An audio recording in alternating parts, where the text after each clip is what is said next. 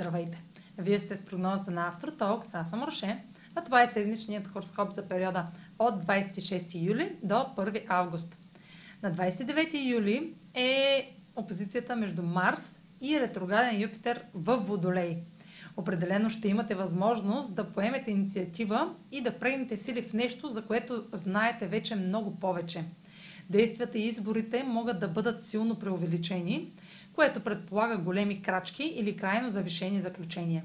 Възможности появили се от началото на годината и особено от края на март до средата на май да се върнат за преразглеждане. И някои големи новини ще напомнят за нещо познато, което е озряло да за материализация. Това към което сте се стремили, може би не е напълно загубено. Вече си давате сметка какво сте постигнали до тук и колко много повече може да постигнете, ако вярвате в уменията си. На 1 август Слънцето е в съвпад с Меркурий в Лъв, като бележат трета фаза от новият им цикъл, започна на 11 юни. Тази фаза символизира кулминация, т.е. това, което създаваме и тестваме от, юни месец насам, вече може да види бял свят. Ще изпитваме напрежение при извършването на текущи проекти, заради непредвидимите събития, които излизат на пътя ни.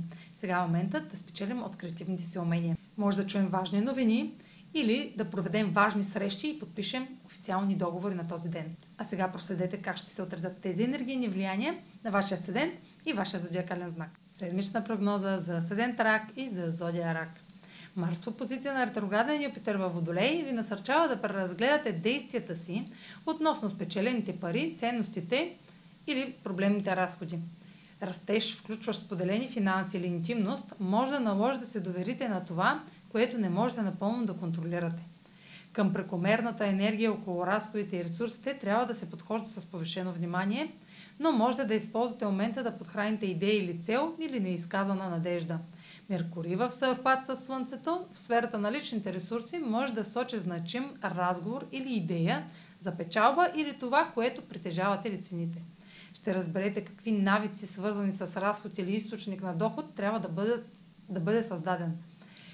Изразяването на това, което искате, ще бъде възприето като оригинално и иновативно, тъй като сте насърчени да изразите креативните си качества. Това е за тази седмица. Може да последвате канала ми в YouTube, за да не пропускате видеята, които правя, както да ме слушате в Spotify, да ме последвате в Instagram, в Facebook. А за онлайн консултации с мен, може да се посетите сайта astrotalks.online, където ще намерите услугите, които предлагам, както и контакти за връзка с мен. Чао! Успешна седмица!